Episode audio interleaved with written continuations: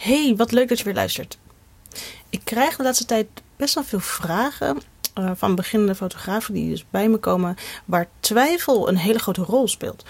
En dan heb je het bijvoorbeeld over twijfel over wat de beste stap is om te zetten, twijfelen tussen twee keuzes, twijfel hier, twijfel daar. En dan loop je gewoon vast. En dat is vast heel erg herkenbaar voor velen. En zeker ook nog voor mezelf. En wat ik nu met je wil bespreken is waar die twijfel voor zorgt en hoe je dat moet voorkomen. Want dat wil je. Twijfel is denk ik iets wat we elke dag wel in ons hoofd hebben zitten. Kleding. Welke kleding doe je vandaag aan? Uh, wat gaan we koken? Uh, dat soort dingen. En waar we een beetje aan gewend zijn geraakt, is bijvoorbeeld over die kleding. Wat doe je vandaag aan? Ja, dan kan je twijfelen. Maar als je te lang twijfelt, uh, moet je in je blote honden buiten. Dus wat doe je? Je maakt dan een keuze. En zo makkelijk als dat in de ochtend misschien gaat in de, uh, uh, bij het aankleden, zou het eigenlijk ook moeten zijn voor je bedrijf en de keuzes die je daarvoor wil maken. Maar helaas is dat dus nog niet zo voor velen en zeker voor beginnende fotografen niet. Want je weet niet wat de juiste keuze is. En dat is gewoon heel spannend. Je weet niet waar je goed aan doet. En daar zit gelijk het dingetje waar ik het over wil hebben. Want wat je krijgt met twijfel is. Stel, je twijfelt ook over een prijs bijvoorbeeld. Of je twijfelt over de manier van iets aanbieden. Of iets op je website wel of niet zetten. Of jezelf überhaupt op de markt begeven. Hè? Dus dat je zegt: Ik ben zo beginnend. Wanneer ga ik mezelf nu um, aanbieden als betaalde fotograaf? Lastig, ik snap het. Maar ik wil je even laten inzien dat wanneer jij. Kijk, twijfel is niet erg, hè? Want dat betekent dat je voorzichtig bent en goed um, uh, overweegt. Of uh, elke optie overweegt. Maar heel veel fotografen zijn ook perfectionisten. En uh, dat gepaard met onzekerheid maakt dat je gewoon heel lang kunt gaan twijfelen. En wat je bijvoorbeeld dan krijgt, is dat je dagenlang, en ik hoop ook, of ik hoop niet nachten, maar dat is nog vaak, nog vaak wel eens zo, dat je ook nachtenlang gaat zitten piekeren. En op een gegeven moment ben je zo een week verder. En dat is precies wat er zo zonde aan is.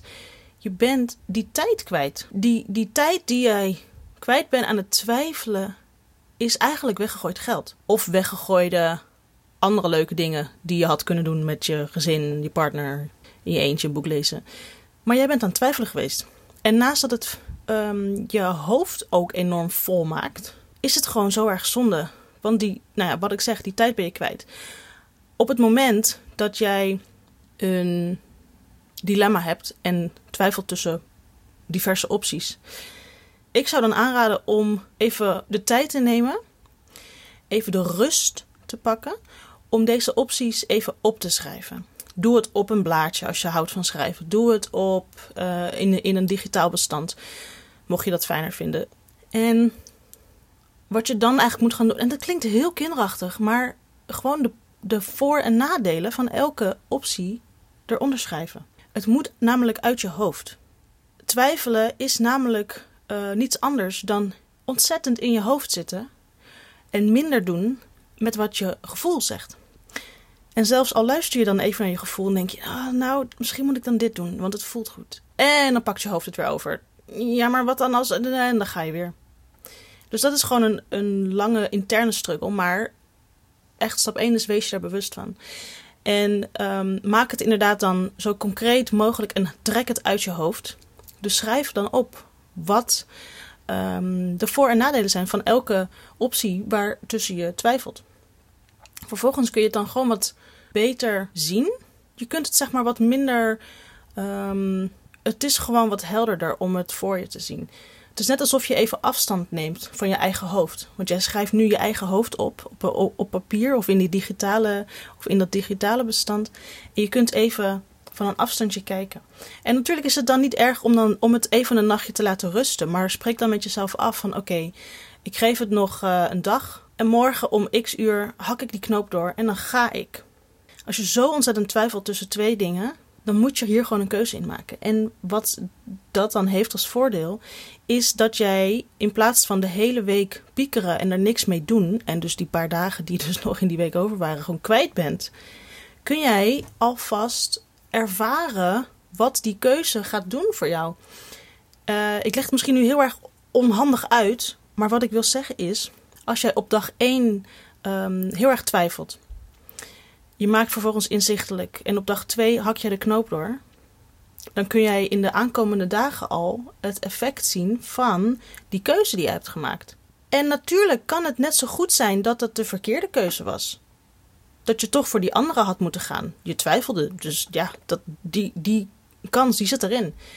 Maar wat je dan na die x dagen of de periode die het dan nodig heeft, jij weet dan wat die keuze deed voor jou. Wanneer jij op dag 1 aan het piekeren bent of aan het twijfelen bent over dingen en je laat dat tien dagen lang doorsluimeren, want je maakt geen keuze en je zet geen stap, dan ben je dus ook niet die kennisrijker die je in, die, in dat eerste geval wel had. En nog even een side note, dit gaat natuurlijk wat meer om twijfels tussen wat kleinere dingen. Twijfel je bijvoorbeeld over: moet ik mijn baan opzeggen of niet? En moet ik dan volledig gaan voor of moet ik nog eh, parttime beide dingen doen? Dat zijn natuurlijk gewoon hele andere beslissingen. En ik heb het in deze podcast voornamelijk over de kleine dingen waar je ook al je hersens over kan breken. En in dat eerste geval waar ik het dus net over had, heeft, uh, heb je een keuze gemaakt. Ik ga voor optie 2, ik zeg maar iets. En die pakt in, in dat eerste voorbeeld dus um, verkeerd uit, wil ik zeggen. Maar die pakt uh, niet gewenst uit. Maar jij weet dan dat die niet gewenst is. Zolang jij geen keuze maakt, weet je ook niet wat het doet voor je. En het is, dat is dus geen falen, hè? Want je, want je bent, um, je, je bent gewoon kennisrijker. Want jij weet dat die optie het dus niet was. Dus jij gaat een volgende keer, hoef jij niet meer te twijfelen bij die optie. Dus die kennis ben je rijker. En dat gebeurt alleen als je actie neemt. Het geeft geen helderheid wanneer je blijft twijfelen. Het enige wat het geeft is koppijn, zorgen, slaaploze nachten en onrust. Het enige wat jou helderheid geeft is actie. Ze zeggen ook wel eens: action brings clarity. Actie brengt helderheid. En wees niet te streng voor jezelf en zeg dan ook: Nou ja, als ik dan de verkeerde keuze heb gemaakt, dan weet ik dat ik daarna die andere keuze kan gaan doen. Want die uh, gaat me waarschijnlijk wel dichter bij mijn doel brengen. En nogmaals, dat is niet dat die eerste keuze of die eerste stap die je dan hebt gezet, dat dat voor niks is geweest. Nee, die is zeker niet voor niks geweest. Want nu weet je dat die andere stap het moet zijn. En dat is dus in het geval dat je een minder goede stap zou kiezen.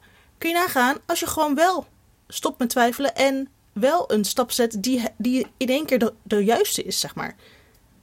Alleen het feit, weet je, en ik, ik, ik voel een beetje, oh, ik, voel, ik voel een schop onder, onder een kont. Ik wil een schop onder een kont geven. Van, alsjeblieft, ik weet dat die twijfel er is. Maar het is zo zonde om te zien dat mensen zo um, twijfelen.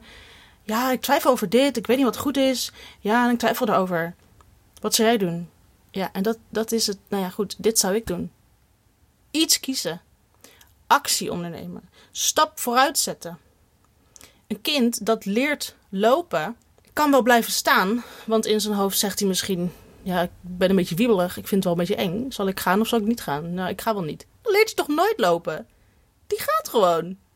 En als het iets te vroeg is, omdat dat kind er nog niet klaar voor is en hij moet nog twee maandjes wachten, want dan heeft hij sterkere benen, ik weet het niet. Dan leert hij dat. Dan valt hij op zijn smoel of op zijn billen, dat is iets zachter. Maar dan weet hij, nou, ik moet nog even wat oefenen. Dat is precies hetzelfde. Dus we maken het ons zo ontzettend moeilijk. En, en we zijn wat dat betreft wijs en oud.